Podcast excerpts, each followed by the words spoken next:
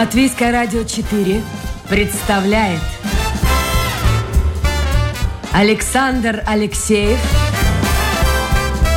авторской программе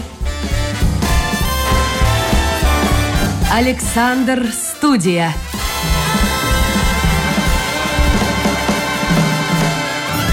Здравствуйте, друзья! В эфире программа «Александр Студия». Как обычно, в это время с вами автор и ведущий Александр Алексеев. Я редко приглашаю, очень редко приглашаю людей, связанных с политикой, но бывают такие случаи. Вот сегодня именно такая история. У нас в гостях политолог, профессор Латвийского университета, доктор политических наук и депутат Европарламента Иварс Иепс. Иварс, доброе утро. Доброе утро. Давайте мы начнем с приятного, потому что потом будет разговор о политике, о личной жизни. А, с поздравления. Я знаю, что вашей маме, актрисе э, Бабе Ноллендорф, сегодня не просто день рождения у нее, а у нее юбилей. 75. 75. Да, чем я и свою маму поздравляю. И мы как раз отметили это событие с тем, что мы прочитали э, для соцсетей э, фрагмент из его, ее моноспектакля, который она представляла в драматическом театре в далеком 1976 году. И это был, кстати, Чингис Айтматов «Белый пароход». А, так что мы записали его, его можно... 40 с лишним лет тому назад. Да, да, да, да, да. Она э, работала в то время ну, в том театре, который сейчас называется национальным, и это был ее моноспектакль, и мы просто вспомнили, тряхнули стариной, как говорится. Ну и правильно сделали. Я присоединяюсь к поздравлению. Надеюсь, это делают и слушатели. Друзья, вы можете принимать участие в нашем разговоре, зайдя в интернет, домашняя страничка Латвийское радио 4, программа Александр студии, сразу же ваше послание появится у меня на мониторе. Вот интересно, а мама как отнесла? Она вообще в семье была лидером или, кто был лидером в семье? Кто руководил всем? Ну, мама, конечно, мама. А потому что у меня, ну, тако, а, отца в таком традиционном смысле э, не было. Он был, конечно, конечно, но, но, но мы не жили вместе. И мама, конечно, та, которая занималась моим воспитанием. В этом смысле тут о лидерстве говорить не приходится. Там был только один возможный кандидат на лидерство. Понятно. Ну, э, мама актриса. Естественно, хотела, чтобы сын тоже был связан с миром искусства. Вы знаете, это не так просто, потому что э, это когда я выбирал профессии, когда я рос, это было как раз то время, когда разваливался Союз, когда Латвия приобрела э, независимость. И там, как, как вы сами, наверное, хорошо это помните, это был очень таким, ну... А, а, как, как говорилось э, в известном русском фильме «Бумер 2», по-моему, это было страшное, но веселое время 90-х. И там, конечно, говорить о каких-то таких ясных карьерах, чтобы пойти особенно в искусство, это было довольно-таки затруднительно. В том смысле я сам... Ну, вы пошли. Ну да-да, я, я, я закончил музыкальную академию, я играл на валторне, я проработал некоторое время валторнистом, но это не было никак связано там, чтобы мама как это очень этого хотела. Она мне была очень либеральна и до сих пор является таковой, и так что тут не было никакого давления. А чей это был выбор? Но ну, одно дело, когда ребенок идет в музыкальную школу, это, это а тут академия. Я, я, вас, я учился в шестой рижской школе, это та, которая находится у Зедондарса, там а, и там до сих пор, но и, и еще в те времена, 80-е, там эта музыкальная традиция была очень крепка. Там э, Харалд Барзденч, который на данный момент является э, директором этой школы, он уже тогда руководил духовым оркестром, и я там начал играть, по-моему, лет в 10 или что-то вроде этого. И там, конечно, там вся музыкальная линия пошла. Я пошел там в Меддене и так далее, как это все произошло. Э, но, тем не менее, ну, понятно, что потом уже ситуация довольно сильно менялась, потому что просто менялась вся структура общества э, в 90-е и, и, и то, как мы воспринимали свое будущее. Ну хорошо.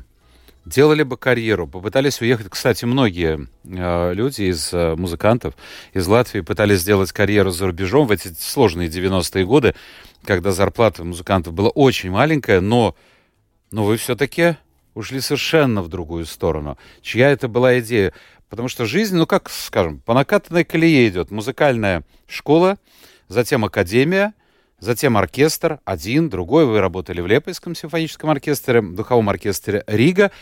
И вдруг совершенно ну, я не знаю, на сколько градусов поворот в судьбе, и вы учитесь снова в университете, теперь на историко-философском факультете. Это что такое было? А, вы знаете... Тоже не самый престижный по тем временам факультет. Я понимаю, юридический. Да, да, юридический, да, да, да, или, или экономический. Да. да, да, Вы, вы правы. Но в то же время тут надо учитывать и тот факт, что в первую очередь я никогда не жалел э, о том, что я учился в нашей музыкальной академии, потому что мы можем говорить о качестве нашего высшего образования в Латвии в целом, и я знаю, что там происходит, но тем не менее эти э, художественные вузы, в смысле и художественная академия, и консерватория э, музыкальной академии, они действительно очень хорошие даже в таком европейском сравнении. Из-за этого как раз вот и происходит то, о чем вы говорите, что многие из наших музыкантов э, уезжают и работают успешно. А тут в Берлинском филармоническом, в том же самом концерт Гебау, который приезжал только что летом, в самых престижных оркестрах мира. мира.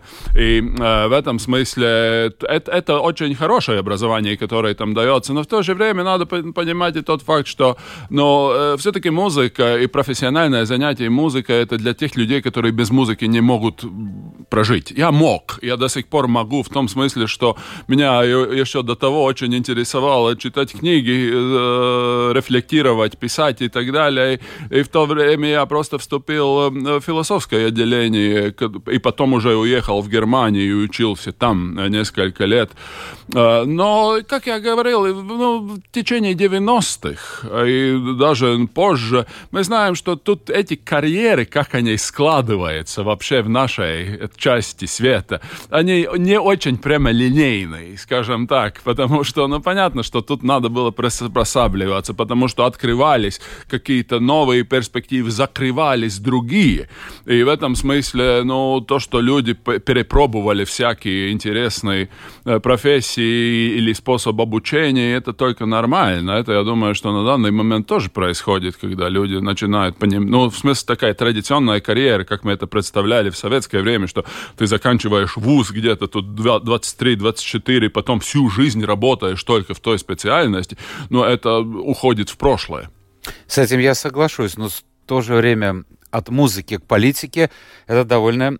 Хотя, хотя, посмотрите, среди наших композиторов тот же Паулс Иван Калныч тоже были и депутатами парламента, и пытались, Паулс, даже стать президентом страны. А как вы считаете, вообще э, люди э, творческих профессий, стоит ли им по-серьезному заниматься политикой? Вы знаете, э, в первую очередь это не только Паулс и Иманс Калнинч, которые сейчас уже, скажем так, э, ушли в заслуженный отдых оба из политики, я думаю, но это и на данный момент, если вы посмотрите э, на наши некоторые, ну, министр культуры, тенор, э, одна из э, депутатов тоже, она, по-моему, меццо-сопрано из оперы. Министр здравоохранения тоже. Э, Павлюс. Министр здравоохранения, кстати, да, который немножко моложе меня, но тем не менее я его помню еще со, со времен Медини.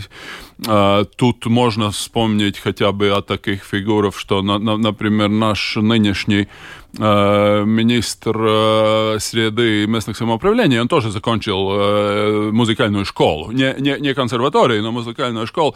Но если вы спрашиваете именно о том, как это помогает или мешает политической профессии, тут я думаю, что все-таки надо учитывать то, что эти все ну, художественные профессии, они разные. Что касается музыкантов, которых я немножко знаю, у них свои достоинства, безусловно, есть, потому что музыка это в основном интуиции.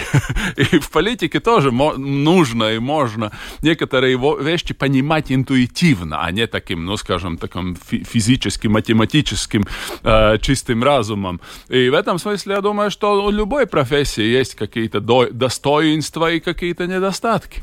Хорошо, а что побудило вас пойти в политику. Были политологом, читали лекции, доктор политических наук, профессор в университете. И вы э, появились в списке от развития за. Причем, кстати, вы не были тогда, я понял, э, членом ни одной из партий. No, да, да, да, да. Вот что вас заставило сделать этот новый шаг? Вы знаете, это э, интересный вопрос. Тут, конечно, были, ну, скажем так, и не, не ну, э, в этой в Латвийском университете тоже, ну, скажем так, тут был, был довольно ограниченные возможности, что касается дальнейших каких-то развитий, но тем не менее, вы знаете, это как комментировать э, футбол. Я думаю, что все или комментировать хоккей, или вообще спорт. Одно дело, когда ты сидишь и гадаешь, как в кофейной гуще, вместе с другими такими же, э, тут э, на студии, на радио или в телевидении и так далее. А другое, вре- другое дело, это когда ты все-таки входишь в сам этот процесс и понимаешь, как это выглядит изнутри. Вот, кстати, как и... это выглядит изнутри? Э, немножко по-другому, э, потому что э, в первую очередь, как это говорил нек... другой мой, скажем так, коллега Нил Муйжнекс, который был тоже сначала политологом, потом уже и министром, но это когда ты наблюдаешь за всем этим снаружи, тогда все выглядит очень черно-бело. Это или черное, или белое. Когда ты попадаешь внутрь, ты понимаешь, что в большинстве случаев тут все-таки, скажем так, 50 оттенков серого серого. В том смысле, тут есть более темные серые пятна, есть более белые, э, более я, э, светлые серые пятна. В том смысле, что этот взгляд, который мы имеем иногда снаружи, он, скажем так, довольно прямолинейный. А когда ты попадаешь в какую-то, э, в, в этот самый процесс, тогда это немножко сложнее. Если посмотреть, сейчас у нас происходит, например, составление бюджета, например, на следующий год. И понятно, что всем не хватает денег. А, начиная с людей культуры, врачей, учителей и так далее и тому подобное. Ну, кто-то в конце концов должен принять это решение, как будет эти деньги вслед, как будут эти деньги в следующем году распределяться. И э, мы можем, можем, конечно, еще и занять, но сколько мы можем занять, это тоже мы должны решить, потому что кто-то после нас будет должен эти деньги отдавать. И когда ты составляешь всю эту довольно сложную картину государственного бюджета, ты понимаешь, что тут таких простых решений, в принципе, довольно мало и нужно идти на компромисс. Без этого невозможно. Ну, парламентская демократия и так устроена, и в этом смысле Латвия является довольно чисто парламентской страной, потому что у нас же, по большому счету, вся э, власть, э, все решения концентрированы в парламенте, все ими. Он может нравиться, не нравиться, но так эта система устроена. И в парламентской системе компромисс — это, ну, в принципе, нормальная составляющая политического процесса. Спрашивается, называется, какой компромисс в пользу кого? А, но в то же время понятно, что тут нужно искать, ты, ты, если ты... У нас же не было никогда такого, ну, партийного правительства, чтобы одна партия составляла. А может быть, стоило перейти? Потому что очень часто люди говорят, тогда, по крайней мере, знать э, проще с кого спрашивать. Да, да, да, да. Это, это довольно серьезный недостаток всех парламентских демократий, особенно если вы прочтете эти программы, с которыми партии идут на выборы. Ты составляешь какую-то программу, э, думая, что да, это я все мог бы сделать, если бы я был единственный э, у, у, у, у руля. Э, но понятно, что такой возможности чисто теоретически не наблюдается, потому что у нас нет. А если поменять?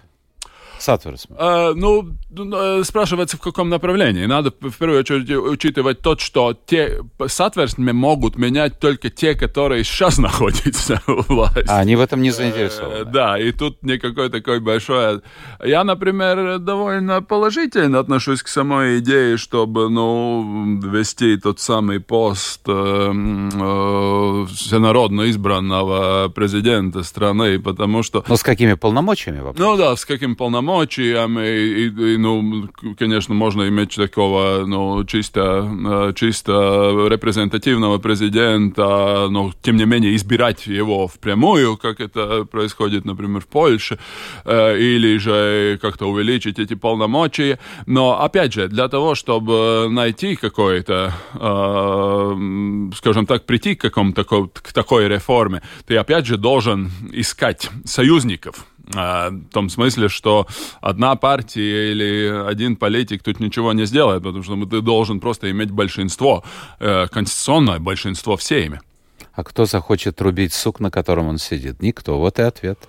Ну, вы знаете, что-то в этом направлении делается. Например, как бы, если вы вспомните, как э, эта система работала до 2011 года, тогда это было все-таки еще э, более такая узкая и, и, и раздробленная система, потому что э, тогда можно было одного и того же кандидата выставлять во всех пяти э, округах, что, ну, например, тут Айгар Калвейтис, который mm-hmm. был в то время, например, довольно э, таким э, популярным э, премьером, он, он, он был уже первым э, номером во всех пяти округах. Сейчас это невозможно.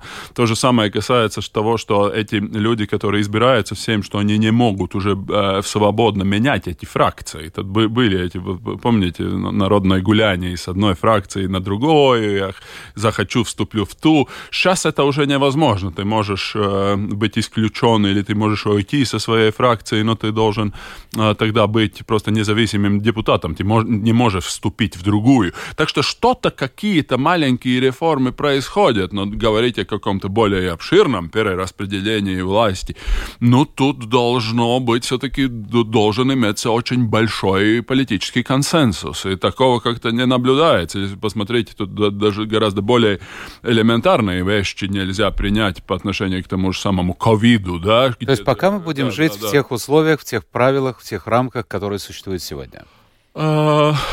Ну, пока что да. Какое-то ну, конечно, время. опять же, мы можем, э, как это, например, мое место работы, в смысле Евросоюз, Европейский парламент, он же развивается через кризисы. Э, Все развивается через кризисы, везде.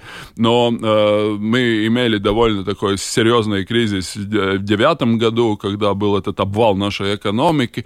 Э, ну, через это мы прошли, кое-что мы реформировали тогда. Э, сейчас уже э, ситуация, ну, более спокойная, но ты же опять не знаешь, что произойдет. В этом смысле это и достоинство, и недостаток э, демократии, что, в принципе, тут все находится в таком довольно шатком состоянии, и это шаткое состояние постоянное, и оно в каком-то смысле является и э, привилегией, в смысле положительной э, чертой, потому что это позволяет этой системе реагировать э, на, на, на, на, на, на общественный какой-то запрос. Ну, кстати, насчет кризиса. Я посмотрел, вы являетесь членом нескольких комитетов э, и также являетесь в том числе членом делегации, ну, я так перевожу сразу же на русский язык, по отношениям с Соединенными Штатами Америки. Вот сейчас, как бы вы прокомментировали, многие говорят очередной кризис в взаимоотношениях США, с одной стороны, Великобритании и Австралии из-за подводных лодок. Вот это кризис или это нормальный процесс? Это составная часть того, что Америка все-таки переформатирует свои отношения с остальным миром и все более концентрируется на противостоянии с Китаем. И в этом смысле... А Европа не, не, некоторую, э, некоторую такую, э, ну, скажем так, э, перераспределение сил. Что касается этой делегации, то я должен все-таки сказать, что, к сожалению, как и все делегации, она работает работает отдаленно, но в смысле эта идея была как нормальная парламентская делегация, что Европейский парламент, его депутаты встречаются э, с членами, в смысле с депутатами Конгресса США. И это я именно эту делегацию из-за того и выбрал, потому что Конгресс США это очень влиятельный парламент. Сейчас это связано с ковидом, то, что вы работаете? Ну да, ну конечно, ты же но не это можешь не проблема. никуда. Вот, но, но, но тем не менее, вот э, не меняется ли отношение? Потому что при Трампе отношение отношение к Европе было одно. Все обрадовались, когда пришел Байден. Да.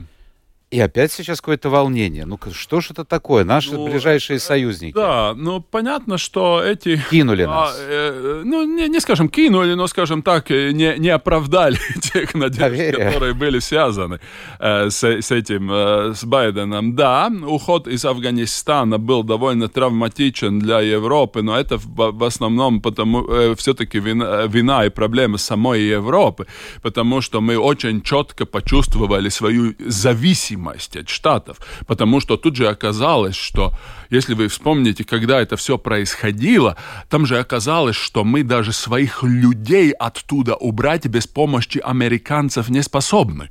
Что если, ну, например, европейские ну, люди, которые тут находятся, мы зависим впрямую от, от, от Штатов, ну, которые нам помогают, и, конечно, все-таки, ну, что это свидетельствует о о европейской э, все-таки политике как таковой. Ну и да, и, конечно, то, что сейчас происходит с этими подводными лодками, которые тоже, но э, я думаю, что мы видим, что тут очень много всяких аспектов в этом, но тут, насколько можно понять, все-таки Байден очень-очень-очень концентрирует свои внешнеполитические стремления в этом противостоянии с Пекином, и все остальные остальные вектора э, американской внешней политики не то чтобы исчезают, но они, скажем так, э, теряют этот, этот приоритет. И в этом смысле тут то же самое, например, э, вся история с этим Северным потоком, то та же самая история и по отношению с этими подводными лодками и так далее. Так что я думаю, что этот диалог возобновился, и, и слава богу, что Байден по сравнению с Трампом, Трампом не является является таким узким унилатералистом, который просто думает о себе и вообще тут э, портит отношения со всеми международными организациями. Вы же помните, как он...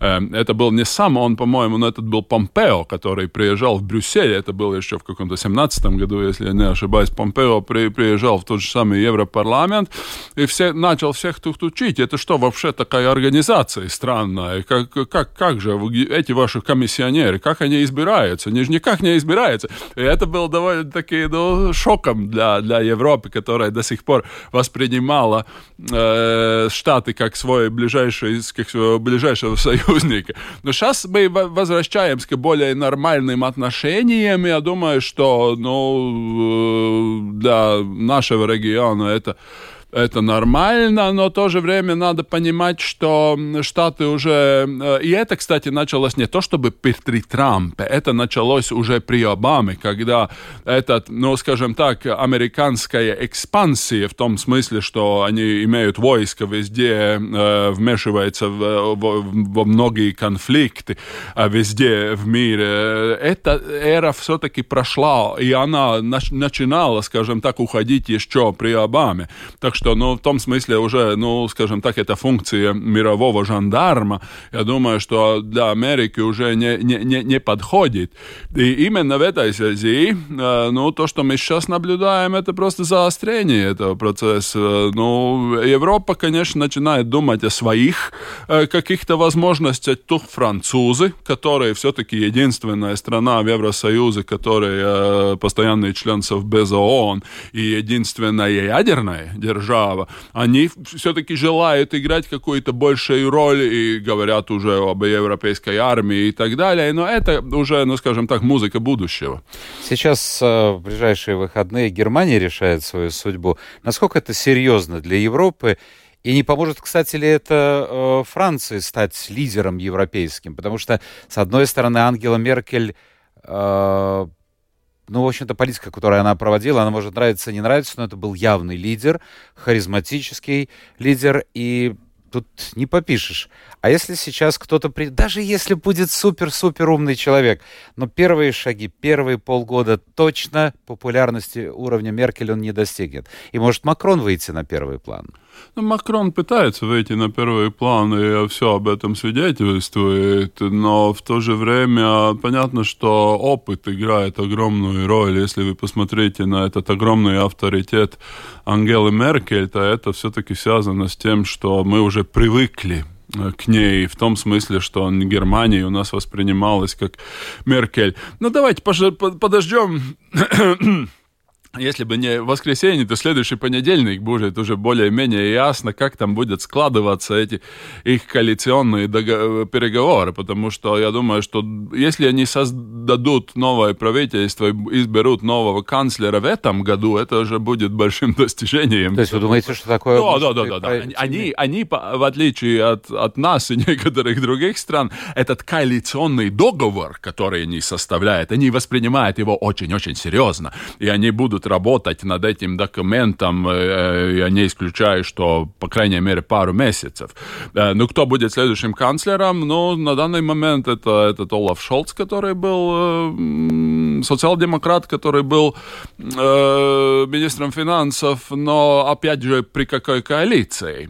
Потому что тут есть всякие варианты. Тут говорятся о светофоре, говорятся о Ямейке, говорят о, о, о всяких других сценариях. Так что, ну, единственное, чего бояться, я думаю, везде, это то, что социал-демократы будут создавать коалицию с этими ультралевыми, в смысле с этими э, Делинке, э, которых они и в Европейском парламенте принадлежат к этой крайне левой э, позиции. Но это важно для Европы, безусловно, потому что, если посмотреть, это же экономический мотор э, Европы. Ну, да. как... Ивар Епс, э, в прошлом да не в прошлом, и сегодня тоже он профессор Латвийского университета, доктор политических наук, но в последнее время ушел из музыки. Сначала в политологию, а потом в политику и является депутатом Европарламента. Сегодня в гостях нашей программы вы еще успеете отправить свои вопросы. Я вижу довольно много вопросов. Давайте мы сейчас попытаемся коротко получить ответы от вас на вопросы. Вот, кстати, по поводу Германии. Объясните вашу точку зрения. Вот сравнивают Путина и Ангелу Меркель. Оба засиделись. А в чем их разница? Ангела Меркель, насколько я ну, понимаю, 16 думаю, лет у власти. Первое э, отличие в том, что Ангелу Меркель можно сменить э, в э, свободных конкурентных выборах. Это, я думаю, что довольно большая разница. Что касается того, кто там засиделся, ну да, ну я не знаю. 16 тут, лет много. 16 лет много, но не для Германии, скажем так, потому что, насколько я понимаю, были у них канцлера, которые сидели, там, по-моему, Аденауэр был довольно долго. А, это был период, Хелмут когда создавалась Коль. Западная Кстати, Германия. Да-да-да, но Хелмут Коль же, он тоже был избран, по-моему, в 89-м, и потом Шредер пришел в каком после Коля? Это было тоже довольно длинное канцлерство, чуть ли не 20 лет или что-то вроде этого. Я, я, я сейчас... Э, ну, то есть так решает народ? А, ну, это выборы. Понятно, да, да. Но да, Россия но... тоже говорит, у нас выборы. Ну, вы знаете, ну, ладно, ну, Россия, конечно, огромная и очень интересная, и политически очень интересная страна, а, но я думаю, что для России а, на данный момент это несменяемость власти а, действительно тормозит ее общее развитие, в том смысле, что в России, как мы знаем, исторически власть всегда была очень персонализирована, в том смысле, что тут говорили, да, времена Сталина, во времена Хрущева, во времена тут Николая и так далее. А, но и это в каком-то смысле оправдано, но с другой стороны, это, это, это, это мешает развитию, потому что понятно, что если Россия хочет перезарядить всерьез как-то отношения и с остальным миром, то фигура Путина, я думаю, что там этому скорее все-таки будет мешать именно из-за его прошлого, из- из-за аннексии Крыма и так далее. Если в, Рус- в России было возможным избрать э, свободных выборов какого-то нового президента, я думаю, что это для развития, для интернационального какого-то престижа России все-таки пошло скорее на пользу, потому что быть идентифицирован именно с Владимиром Владимировичем в это время, я думаю, что это не способствует какой-то и в то, в то же время и э, международному влиянию Российской Федерации. По поводу Беларуси спрашивает. Тут большое длинное послание просят, Саша, без вашей цензуры. Ну как без цензуры? Я же не буду все читать, тогда один вопрос и займет всю программу. А, спросите Иепса, вот я и спрашиваю, он русофоб? Нет, ну такой вопрос. Какой? А, а, э, я должен был бы как-то, это как, ну, как спрашивал э, Фрекенбок, э, Карлсону Фрекенбок, перестали ли вы пить коньяк по утрам? Я на такие глупые вопросы не Хорошо. Отвечаю. Вы против Беларуси и ее президента? Я думаю, что для Латвии, я в данный момент все-таки латвийский политик в первую очередь, иметь у своих э, границ э, демократичную, развитую страну с э, сменяемой властью и с э, более-менее скажем так, адекватной э, правовой системой, адекватной экономикой было бы в наших интересах. И если вы посмотрите, что происходит сейчас в Беларуси, то я думаю, что это очень печально, что тут один лидер просто держит всю Но это как-то тема отошла на второй или третий план, я смотрю. Э, ну, это э, понятно, да, но, как мы знаем, тут, э, ну, 2000 Э, в прошлом году, в смысле 9 августа, когда все тут произошло в Беларуси, с тех времен понятно, что это внимание ушло, э, и понятно, что тут можно спорить, но как было бы стратегически правильно поступать белорусской оппозиции, потому что я бы э, сказал, что э, ну, можно, конечно, соглашаться с Невзоровым, который говорит, что любая нормальная революция все-таки э, пахнет э, горячей резиной, скажем так. И ну, хорошо или это, или плохо, что в Беларуси не произошло такого э, насильственного э, Майдана, как в Украине. Но э, этого не было. Я думаю, что это тоже все-таки свидетельствует о некотором э, самоконтроле белорусской оппозиции, но то, что они сейчас э, должны ну, жить в таких довольно жестких условиях, и это действительно... А чем это закончится, как вы думаете? Вы знаете, я думаю, что э, Лукашенко уже э, затеял какой-то эндшпиль, в смысле. Он, у, я думаю, что он уже уходит постепенно. Или его уходит но я Путин? Думаю, что он уходит в том формате, в котором ушел Назарбаев в смысле найти для себя какой-то другой пост при изменениях Конституции, где он будет числиться отцом нации, но не будет все время подвержен этой, этой постоянной критике и давлению, которое на него оказывается все время э, со стороны населения.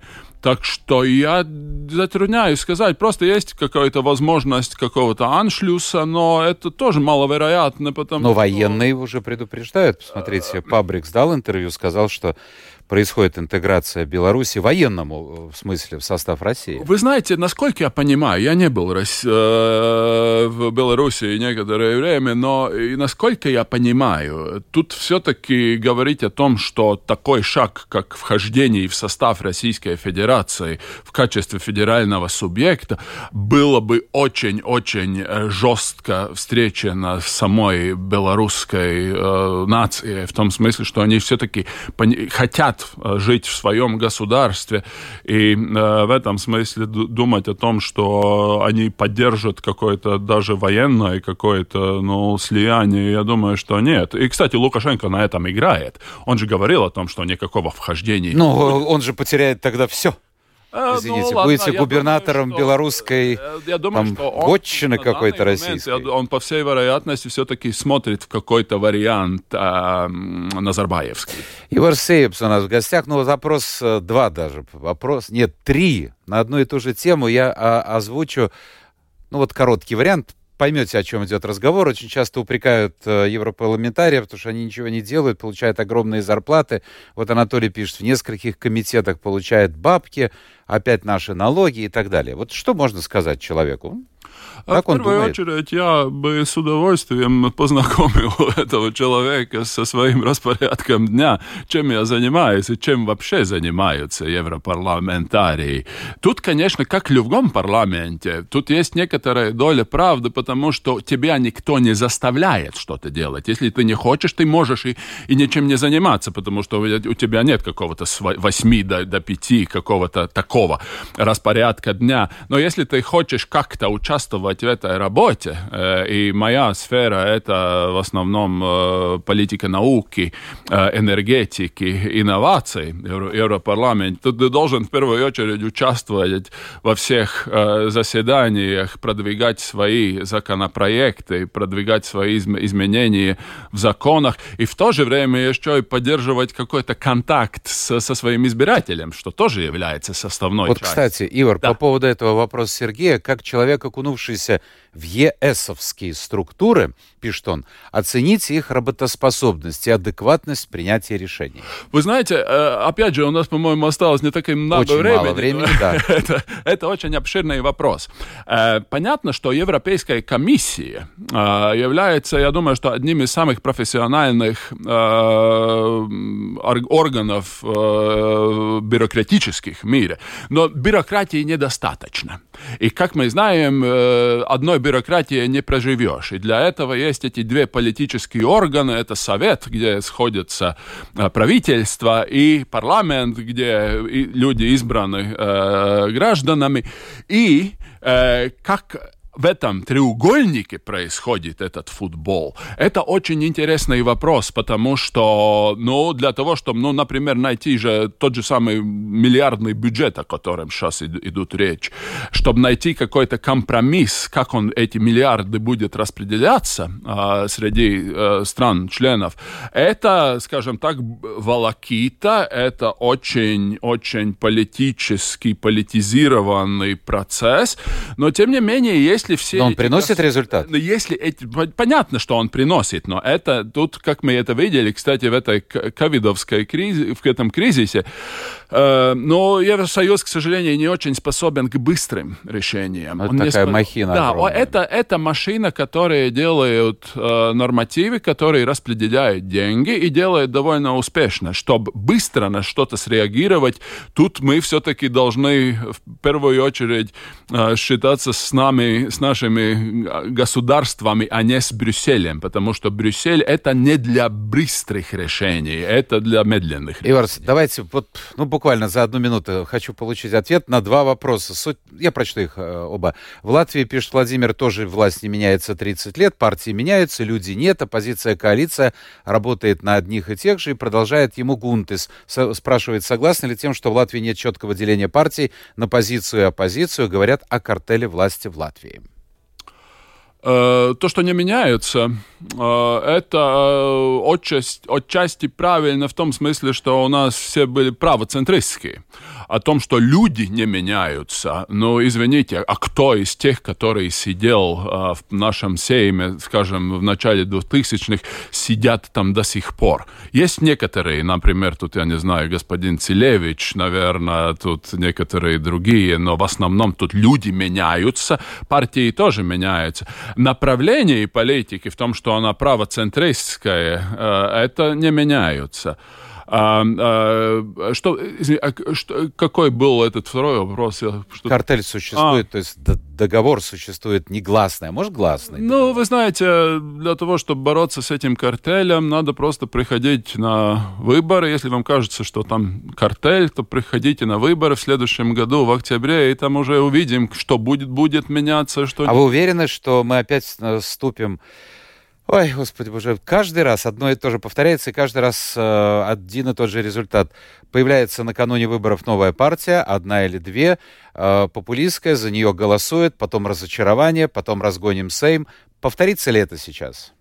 Э, какую-то часть голосов эти популисты, безусловно, получат. Спрашивается, насколько это будет большая часть. Потому что э, мы видим, что в, прошлой, э, в прошлом созыве это было ну, процентов условно 20-30, да, но это может быть и больше, может быть и меньше, но это зависит от А как вы многом, думаете, сейчас это, что будет? Это зависит во многом от того, как будет работать это правительство, которое будет находиться у руля э, до следующих выборов в октябре. Кстати, о политике мы поговорим в понедельник, но это будет в понедельник. Друзья, это была программа «Александр Студио». У нас в гостях был Ивар Иепс, продюсер программы Людмила Вавинска. Встречаемся в понедельник, но сначала немножко отдохните, а потом будет один из таких, ну, относительно новых политиков в нашей программе понедельник. Но это будет в понедельник. Пока.